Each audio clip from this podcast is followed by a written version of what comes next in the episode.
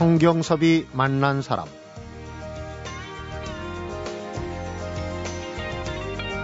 달력을 보니까 오늘 날짜 옆에 문화의 날이라고 조그맣게 적혀 있습니다. 10월은 문화의 달이기도 한데요.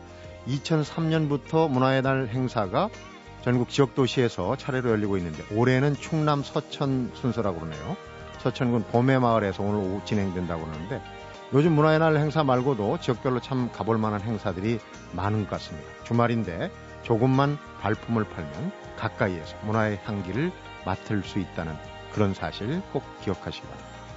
주말 성경섭이 만난 사람 오늘은 김성수 문화평론가 장석주 신이 함께하는 문화탐방과 인문학 카페로 만나봅니다.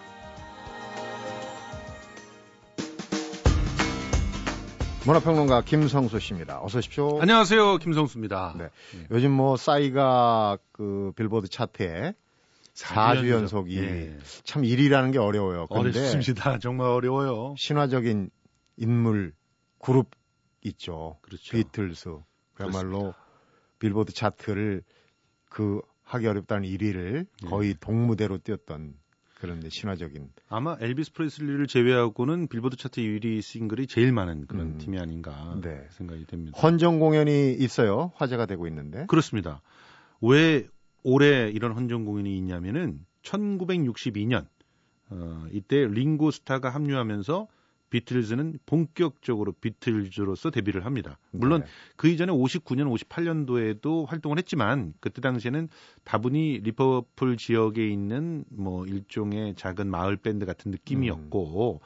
또 본격적으로 이제 예, 자기 매무새를 가리지 못했었어요. 근데 62년도에 링고스타가 합류한 다음부터 참 비틀즈에서 링고스타는 어떻게 보면은 눈에 안 띄는 것 같지만 네. 실제로는 굉장히 중요한 역할을 하고 있는 그런 사람이었거든요. 아주 양념 같은 존재예요. 그렇습니다. 음. 그래서 링고스타가 들어오면서 봉, 비로소 비틀즈는 완성이 됐고 그래서 1962년을 어, 결성이 된 해로 봅니다. 본격 결성. 그러니까 예. 딱 반세기 50년이 됐습니다 벌써. 그렇군요. 야, 참 이 비틀즈가 최초로 어, 싱글을 발매한 날이 언제인 줄 아세요? 당연히 모르죠. 60, 예, 그 10월 5일이라고 합니다. 1962년. 예, 10월 네. 5일. 그래서 그, 그날을 기념을 해가지고 이 헌정 공연이 예, 티켓 오픈을 10월 5일 날 했다고 하더군요. 네. 예. 비틀즈. 뭐 그야말로 뭐 더 설명이 필요 없는 어, 금세기 최고의 밴드였죠. 네. 비틀즈 이전과 이후가 완전히 달랐습니다. 비틀즈 이전은 어떻게 보면 스탠다드 팝의 그런 시대였다. 이렇게 보면 비틀즈 이후는 락큰롤의 시대라. 이렇게 얘기할 수 있는 네. 그런 그 팀인데 1960년대에 68 혁명이라고 우리가 얘기하는 문화 혁명 음. 그것에 불을 지핀 그런 그룹이었다 이렇게 얘기를 하고요. 네. 뭐 미국 그 빌보드 차트 1위가 20곡이 넘죠. 그톱 40, 그러니까 40위 안에 들어간 싱글만 50곡이 넘고요. 네. 미국 내에서만 1억 장이 넘는 판매를 했고 앨범이 그리고 전 세계적으로 10억 장 이상의 음반을 팔, 판매하는 대중음악 역사상 가장 성공한 밴드가 바로 비틀즈입니다. 네. 어, 이들의 성공 신화는 반세기가 지난 지금에도 우리 생활 곳곳에 이제 고스란히 이어지고 있는데요. 일단 밴드의 기본을 만들었어요. 그 뭐그 어, 드럼을 가, 갖다 놓고 그 기타와 또 베이스를 갖다 놓고 하는 기본적인 그런 구성을 만들어 놨고 4인조 밴드로서의 에, 그 얼개를 다 갖춰 놨고 네. 대중 음악의 체계를 완전히 정립했다 이렇게 볼 수 있는데 이런 얘기가 있어요. 비틀즈가 나오면서 어 누구나 다 작곡을 할 수 있다는 것을 에, 확, 확인시켰다 우리한테. 어, 그건 또 무슨 얘기? 그러니까 그 이전까지는 작곡은 어, 정확하게 그 음악을 배운 사람들만 할 수 있는 걸로 알려졌었어요. 네. 그런데 비틀즈 이래로부터는 누구나 다 작곡을 할 수 있게 됐어요. 음. 사실은 어, 폴 맥카트니가 악보를 보게 된 게 얼마 안 됩니다. 그 정도로 이 사람들은 그야말로 자기 속에 있는 영감만으로 음악을 했던 사람들이지 뭘 네. 배워서 했던 사람들이 아니거든요. 음. 그리고 어 어마어마하게 많은 사람들이 동시에 에, 이팝 음악을 즐기게 됐어요. 그래서 그 음악의 향유층을 아주 극단적으로 넓힌 그런 세대였고요. 실제로 네. 여러분들 뭐 그때 당시 기억을 하시고 있는 어 어르신들도 있겠지만 어, 젊은이들이 팝 음악이라기보다는 실제로는 재즈를 많이 들었었거든요. 근데 네. 비틀즈에 들어오면서 완전히 팝 음악으로 이렇게 몰리게 됐고 그리고 녹음 기술을 획기적으로 발전시킨 사람들이 또 비틀즈였고요. 네. 그리고 다양한 장, 장르를 시도해서 어, 그야말로 그때 당시에 할 수 있는 거의 모든 음악들을 다 건드려봤다라고 해도 네. 과언이 아닌 그런 팀이 비틀즈입니다. 그래서 역사가 시작된 거예요. 그렇습니다. 네. 우리가 그 아이돌 그룹들 이름 알아맞추기 많이 하지 않습니까? 그렇죠. 어, 이전 세대들 저도 마찬가지입니다만 이제 비틀스 멤버 이름 알아맞히기. 예. 이름도 참 그 팝송 못지않게 어, 리듬감이 있어요. 존 레넌, 폴 맥카트니, 조지 해리슨, 링고스타. 예. 이제 네 명을 마, 누가 맞추냐 해가지고 예전에 내기도 하고 그랬거든요. 예. 그런데 이 비틀스 헌정 공연 50주년, 50년이 됐다, 본격적으로. 국내에서 이렇게 대규모, 어, 뮤지션들이 참가해서 헌정 공연을 벌이는 것도 이번이 처음인 것 같아요. 그렇습니다. 비틀즈를 이틀 동안 11개 팀이나 참여해서 헌정 공연을 펼치는 건데요. 어, 사실 전문 시설을 갖고 있는 그 지자체 공연장에서는 최초의 기획이라고 볼 수 있습니다. 이게 지금 마포 아트센터에서 어, 아톨 맥이라고 하는 대극장, 중극장이죠. 실제로 780석 정도 되는 규모에서 네. 진행을 하는데 이틀간 11개 팀이 그 들어오는데요. 이 11개 팀들이 서로 자기가 다 진정한 비틀즈 마니아다. 음. 나야말로 비틀즈를 제대로 이해하고 있는 사람들이라 이렇게 강변하면서 참 그 자발적으로 참여를 해가지고 나중에는 참여하는 팀들을 잘 골랐다고 하는 네. 그런 얘기가 있더라고요. 작곡가이자 보컬리스트인 한동준 씨가 어, 묵직한 그런 어, 자리를 차지하고 있고 인디계의 거목이라고 할 수 있는 문샤이너스 또 킹스턴 루디스카가 참여하고 있습니다. 그리고 홍대 여신으로는 원조가 요조죠. 네. 요조도 참여하고 있습니다. 슈퍼스타 K를 통해서 스타덤에 오른 장재인도 들어와 있고요. 또 원조 카피 밴드다라고 서로 강조하는 멘틀즈 타틀즈 둘 다 비틀즈를 카피해가지고 이름을 이렇게 졌죠. 네. 그리고 이두이 프로젝트도 어 비틀즈를 자기는 어 비틀즈에게 헌정된 밴드다 이렇게 얘기하고 있는 이런 에, 특색 있는 밴드들 그리고 KBS 불후의 명곡에서 윈디시티가 아주 휘저었던 그런 걸 기억하시는 분들 계신데 윈디시티도 네. 있고요. 탑밴드 16강에 오른 와이낫도 와, 와 있고요. 버클리 음대 출신의 실력파 피아니스트 윤한까지 들어와서 정말 그야말로 풍성한 라인업을 가졌다 이렇게 볼 수 있겠습니다. 네, 비틀스를 국내에서 가장 잘 설명하는 음악 평론가는 임진모 씨인데 그렇죠. 엊그제 저희 프로그램도 출연했습니다만 예. 이번에도 또 특별 게스트로 나오는군요. 그렇습니다. special guest로 참가를 해서 비틀즈의 음악 세계가 얼마나 넓은지 그리고 어떤 의미를 갖고 있는지를 설명을 해주신다고 하는데요. 이 외에도 이제 사회를 어 SBS, CBS 등의 음악 방송에서 PD와 DJ로 활동했던 김영준, 고민석 이두 네. 사람이 해설과 진행을 맡아서 정말 얘기를 듣는 맛도 있을 것 같다 이렇게 음. 보고요. 예, 그 비틀즈와 관련돼 있는 사람들 다 모이는 것 같습니다. 네. 대표적인 비틀즈 팬카페, 비틀즈 마니아 회원들도 애장품 전시회를 한다고 하는데요. 그야말로 비틀즈 페스티벌이 아닐까 생각이 됩니다. 모든 게 어, 모여 있군요. 네, 이걸 완스톱이라고 그래요. 가면 모든 걸 즐길 수 있는. 예. 요즘 참 욱하는 성질 때문에 강력 사건, 살인 사건이 참 많이 나는데 이 심야에서 주점 그 살인 사건이 나는데 이게 또 이상하게 쿨의 멤버죠. 유리가 어 그 사건에서 숨졌다면 이런 오보를 내 가지고 정말 본인도 그렇고 가족들도 그렇고 주변에 아주 굉장히 그 무리를 빚고 하는 사건이 있었어요. 그렇습니다. 이게 한국 어 인터넷 특히나 연예 보도에 잘못된 그런 관행을 정확하게 보여준 사례라고 볼 수가 있습니다. 네. 어, 한 인터넷 방송 연예팀 기자가 어 17일 새벽에 서울 한 강남 한 주점에서 롤라 출신 체리나와 지인들이 모임 갔다가 유리가 죽었다. 이런 보도를 갖다 최초로 올렸어요. 그러면서 어떤 얘기까지 했냐면 심지어는 유리의 지인들이 순천향 병원에 속속 모여들고 있고 부모 역시 큰 슬픔 속에서 병원에서 오해를 하고 있다 이런 얘기까지. 이런 걸 장문이라고 그래요. 장문은 아니었을 거예요. 아마 그 유리로 착각을 해서 네. 어이 유리가 아닌 강모 씨의 그러니까 확인이 네. 되지 않은 상황을 그렇죠. 그런 그런 의미에서 이제 장문이죠. 네. 사실 확인을 20분 만에 확인이 됐어요. 다른 인터넷 매체에서 유리한테 직접 전화해 봤는데 아니더라. 이런 보도를 갖다 올린 겁니다. 어, 사망한 여성은 강모 씨로 밝혀졌는데요. 네. 어, 이 술집에서 이제 말다툼이 잠깐 벌어진 거예요.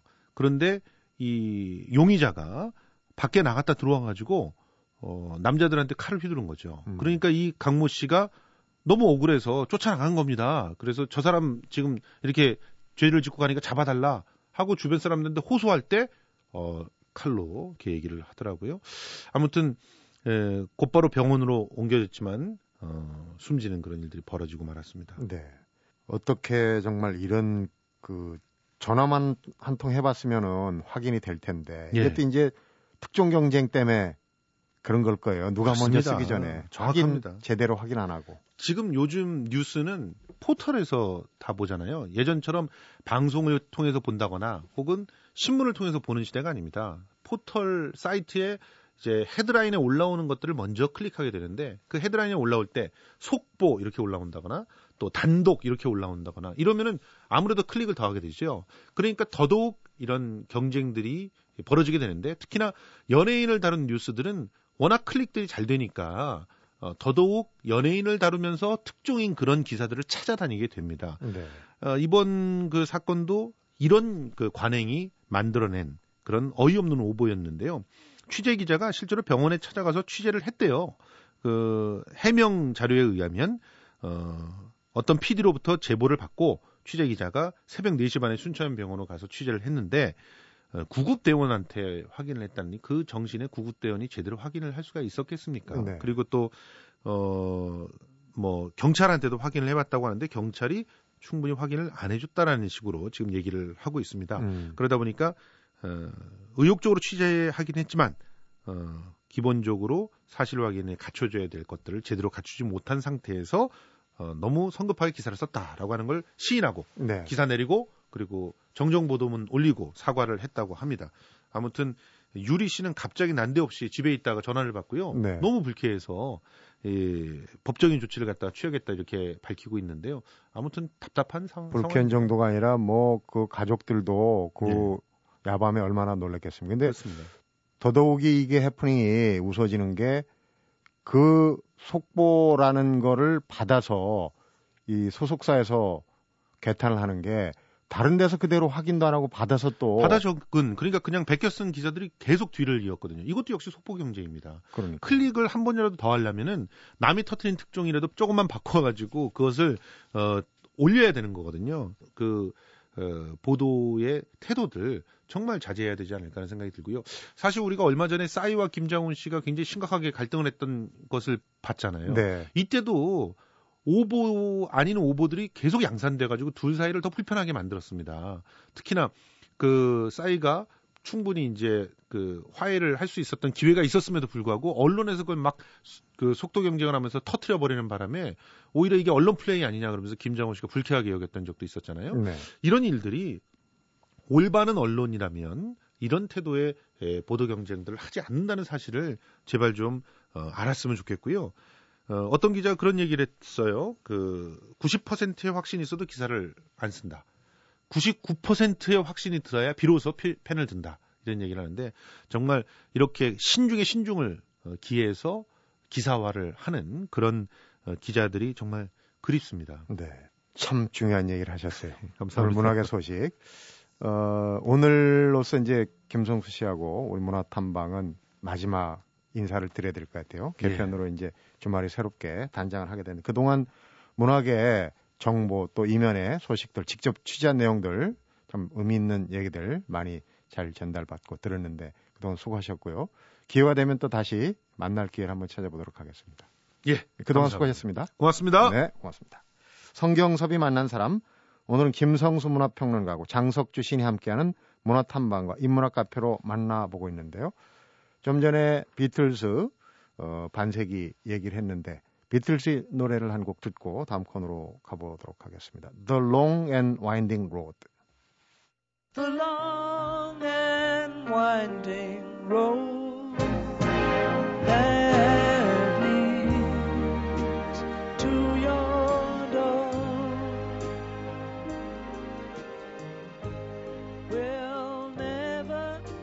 disappear.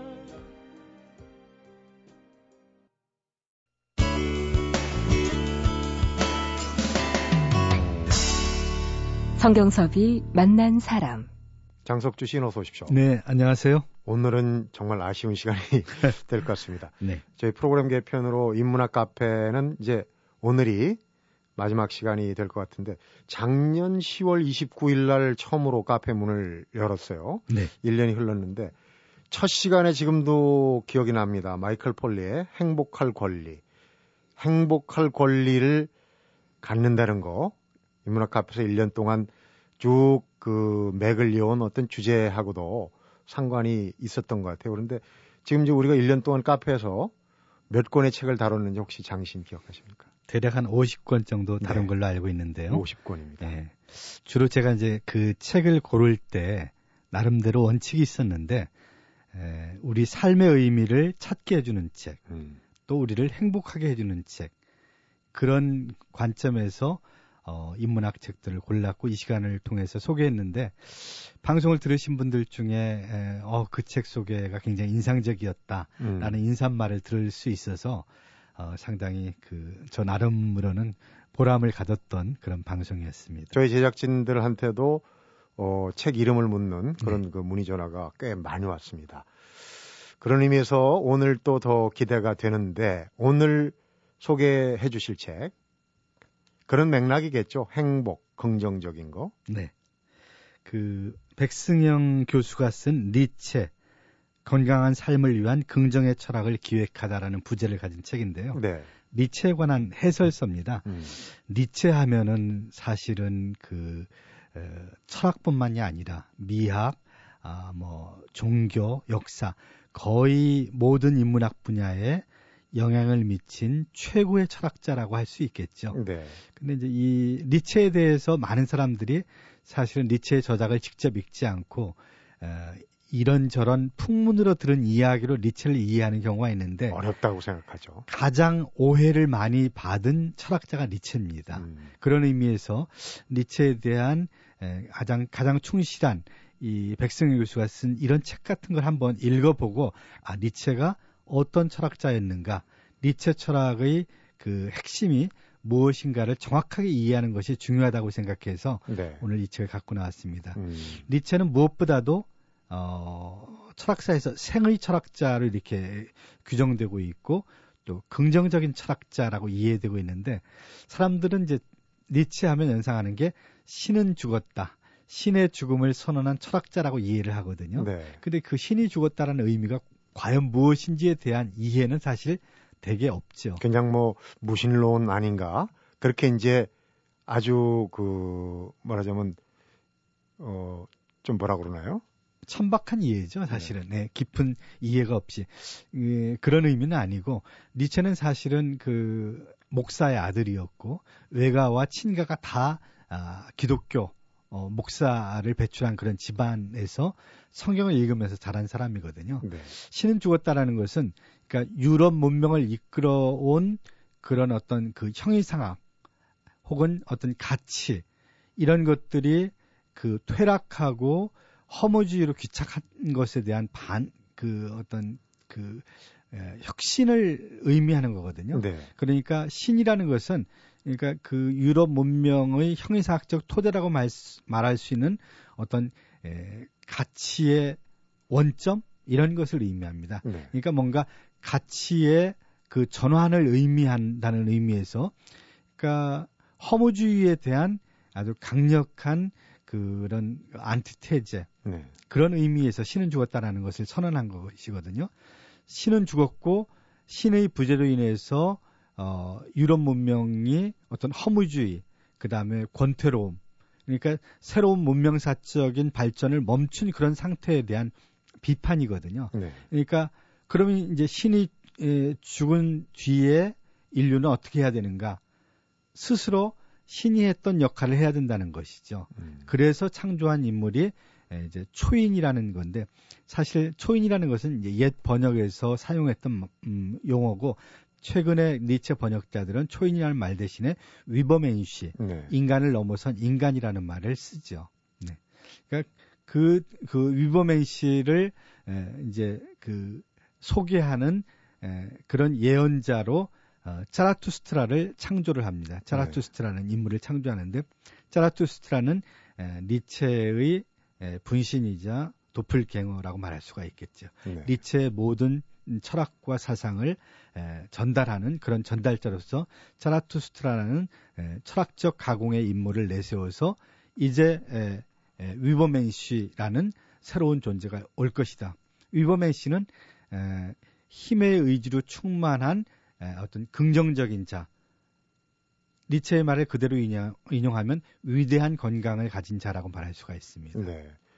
신은 죽었다. 그 어, 문맥에 뒤편에 함의되는 게 이제 인간의 책임 내지는 인간의 어떤 그 역할 같은 걸 강조한다 이렇게 말씀을 하셨는데 그런 부분이 오늘 이제 책에 그 어, 백승영 교수가 부제로 붙인 건강한 삶을 위한 긍정적인 철학을 기획하다 니체를 얘기하는 것 같은데 네. 긍정이란 단어가 거기에 부합이 되지 않나? 그러니까 네. 인간의 역할과 책임을 강조할 때 그 부분 중에 이제 긍정이라는 부분을 그 굉장히 크게 확대해서 보는 거 아니겠습니까? 그러니까 니체가 제일 비판한 게 그 유럽 문명 전체가 허무주의에 빠져들었다는 거냐. 그리고 문명사적으로 퇴락을 한다는 얘기죠. 그래서 그것에 대한 새로운 어떤 혁신을 일으킬 존재로 Übermensch라는 이상적 인간의 모형을 제시를 한 거죠. 네. 어, 근데 이제 그 재미있는 사실은 Übermensch가 아, 짐승과 Übermensch 사이에 밧줄이 놓여 있는데 그 밧줄을 를 걸어가는 게 사람이라는 거죠. 네. 퇴락을 하면 짐승이 되는 거고 더 높이 에, 높은 인간이 되는 건 위버맨 씨로 되는 것이죠. 근데 이, 이 위버맨 씨를 얘기할 때 위대한 건강을 가진 자라는 얘기를 했어요.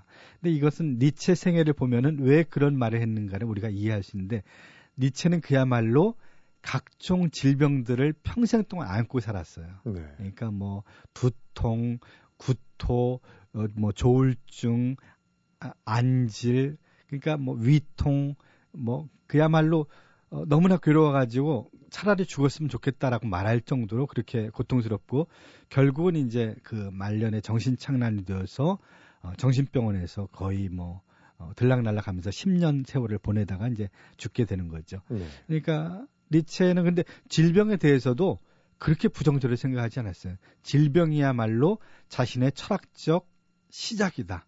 질병을 통해서 뭔가 철학을 또 사유하고 형이상을 사유했던 정도로 그러니까 아무리 에, 부정적인 것이라고 할지라도 긍정적인 것으로 전환시킬 수 있는 그런 힘을 가진 철학자였다는 거죠. 네. 에, 그런 면에서 위브맨 씨가 위대한 건강을 가진 에, 그런 에, 인간을 넘어선 인간. 그러니까 새로운 그 이상적 인간의 한 모형으로서 씨라는 걸 에, 제시를 했고 그리고 보면은 사실은 어떤 면에서 리체는 에, 지독한 허무주의자입니다. 네. 허무주의자면서 동시에 허무주의를 극, 극 허무주의의 극복을 독려한 철학자고 허무주의에 대한 비판 철학을 내세운 그런 분이 있죠. 음, 극과 극은 통한다 이렇게 이제 어, 생각할 수도 있겠는데 지금 그 이 책을 쓴 백승영 교수 같은 분이 이제 니체가 우리가 앞에도 얘기했지만 좀 어렵다라고 생각할 수 있고 우리 장 시인은 예전에 그 프로그램 하면서 아주 소시적부터 니체를 읽었다는 얘기를 들었어요. 제가 감탄을 하고 그랬는데 네. 저는 사실 니체 전집을 욕심을 내 갖고 좀 갖고는 있는데 엄두를 못 냅니다. 그래서 몇 권만 그냥 손을 댄 상태인데 이 백승영 교수님이 이제 니체를 어, 좀 더 쉽게 입문할 수 있는 방향을 제시해 주거든요. 그래서 앞부분에 왜 니체를 읽는가? 네. 니체는 과연 어떤 사상가인가? 여기서부터 이제 시작을 하고 있거든요. 네. 그, 뭐, 니체의 철학은, 어, 다른 철학자들하고 좀 다릅니다. 그러니까 니체의 많은 철학사들이 시와 잠언으로 이루어져 있거든요. 네. 그리고 어떻게 보면 에세이 같은 느낌을 문학적인 주고요. 예, 짜라투스트가 이렇게 말했다를 보면은 무슨 소설 같은 그런 느낌이 들고 그러면서 어, 어떤 핵심으로 바로 이렇게 들어가거든요. 그러니까 어떤 철학자보다 우리에게 뭔가 그 마음에 그 충격을 줄 수 있는 그런 철학자고 어, 그, 그 니체 철학의 영향을 빼놓고 20세기 철학을 말할 수는 없죠. 네. 20세기 거의 모든 철학자들이 니체에게서 영향을 영향을 받을 정도로 이렇게 큰 에, 철학자였다는 것. 그러나 사실은 당대의 니체에 대한 이해는 그렇게 깊지 않았어요. 네. 니체 자신도 그 사실을 알았고 그래서 어, 니체는 자신의 철학이 100년 뒤에나 비로소 이해될 것이다. 그리고 100년 뒤에는 네, 니체 철학을 가르치는 교수들이 그것 때문에 밥을 먹고 살게 될 것이다. 이런 얘기를 쓴 적이 기가 막힌 해안이에요. 그런 걸 음, 기가 막힌 예언을 한 것인데 그 예언이 그대로 맞은 것이죠. 음, 몇몇 사람은 사후에 죽어서야 태어난다 이런 얘기도 했다 그러죠. 니체가. 네. 그러니까 그 니체의 많은 그런 부분들은 또 어떤 그런 그, 그 첨예한 그런 그 지혜와 또 어떤 예언으로 이렇게 이루어져 있는데 그런 점들이 젊은 날에게 저한테도 이렇게 감명을 주었고 사실은 그 19세, 20세 무렵에 에, 의기소침해 있고 세상에 대한 어떤 절망과 불안에 빠져 있을 때 차라투스트는 이렇게 말했다를 읽고 정말 어떤 긍정적인 생의 에너지를 그 수혈받은 그런 느낌을 받았거든요. 네. 그러니까 오늘날에도 니체 철학은 많은 사람들에게 그런 긍정주의 철학을 이렇게 주입시키는 게 아닌가. 그런 대표적인 인물로 신화 속에서 디오니소스라는 인물을 끄집어내서 네. 디오니소스의 그런 낙관주의 혹은 긍정주의를 이렇게 얘기를 합니다. 그리고 이제 그 건강한 인간들 그리고 어, 지혜로운 인간들은 웃음과 춤 그러니까 이것도 사실은 어떤 건강해야 되고 또 생에 대한 기쁨을 유보하지 않은 사람들이 누릴 수 있는 축복이거든요. 네. 그러니까 그런 웃음과 아, 또 춤추는 자. 그 짜라투스트는 바로 그런 어, 깨달은 자이면서 웃는 자이고 또 변화된 자 그리고 춤추는 자라는 얘기가 나오거든요. 그러니까 아, 아마 윌버맨 씨가 바로 그런 존재일 겁니다. 네. 우리가 갖고 있는 여러 가지 그 인간적 결함이나 혹은 불안전성 이런 것들 때문에 낙담하고 또 허무에 빠질 수 있고 절망할 수도 있지만 끊임없이 어떤 생의 에너지를 통해서 더 나은 인간을 낳아도록 독려하는 게 니체 철학의 핵심이라는 거죠. 네. 소년 장석주가 이 니체를 읽고 정확하게는 이제 짜르토스트란 이렇게 말했다를 읽고 위안을 얻었듯이 정확하게 이제 지금으로부터 112년 전의 인물이에요. 그 고전을 읽고 거기서 오늘 사는 지혜를 배운다는 게 참 어떻게 보면은 책 속에 뭔가가 있다는 걸 꼭 느끼게 해주는 대표적인 책인 것 같아요. 어렵다고 생각하지 말고 좀, 어, 도전을 해보는 것도 좋을 것 같아요. 장 시인은 그런 의미에서, 어, 인문학 카페 처음 행복할 권리에서부터 오늘 이제 문을 닫는 시간까지 이 긍정의 삶의 어떤 태도를 얘기하셨는데 본인도 아마 그런 행복할 권리를 찾는 긍정적인 마인드를 갖고 계시겠죠? 네. 돌아보면 음, 뭐 저도 니체의 영향을 많이 받았고 그래서 그런지 상당히 삶에 대한 긍정적인 에너지를 중요시하고 네. 긍정적인 에너지를 가졌기 때문에 또 그렇게 지치지 않고 책을 읽고 어, 또 책을 써냈던 게 아닌가라는 생각이 듭니다. 네. 분명히 긍정적인 에너지를 가진 사람은 다른 사람보다 더 행복한 삶을 살 수 있는 그런 사람이라고 생각을 합니다. 네. 그동안 정말 어, 주옥 같은 책들, 좋은 책들 가려서 소개를 해주셔서 고맙게 잘 들었고요. 시간이 나면 빠른 시일 내에 우리 저 장석주 시인 얘기도 한번 본인 얘기도 한번 들어보는 시간 어, 초대해서 가져보도록 하겠습니다. 1년 동안 정말 좋은 책, 어, 감동 깊은 책 소개 잘 받고요. 잘 네. 지냈습니다. 고맙습니다. 네, 고맙습니다. 성경섭이 만난 사람 오늘은 김성수 문화평론가하고 장석주 시인이 함께한 문화탐방과 인문학 카페로 만나봤습니다. 긍정의 철학을 이야기한 니체도 희망이나 단 하나의 즐거운 기억도 없이 고통스러운 경험과 실망스러운 일들에 둘러싸여서 절망하고 갈팡질팡하면서 그런 20대를 보냈다고 그러는데요. 그때 니체가 진정한 스승을 발견한 것이 바로 어느 헌 책방이었다고 합니다. 결실을 맺는 가을입니다. 질투가 날 정도로 손에 쥔 것이 없다 싶을 땐 서점에 가보시면 어떨까 싶습니다. 성경섭이 만난 사람 오늘은 여기서 인사드리겠습니다.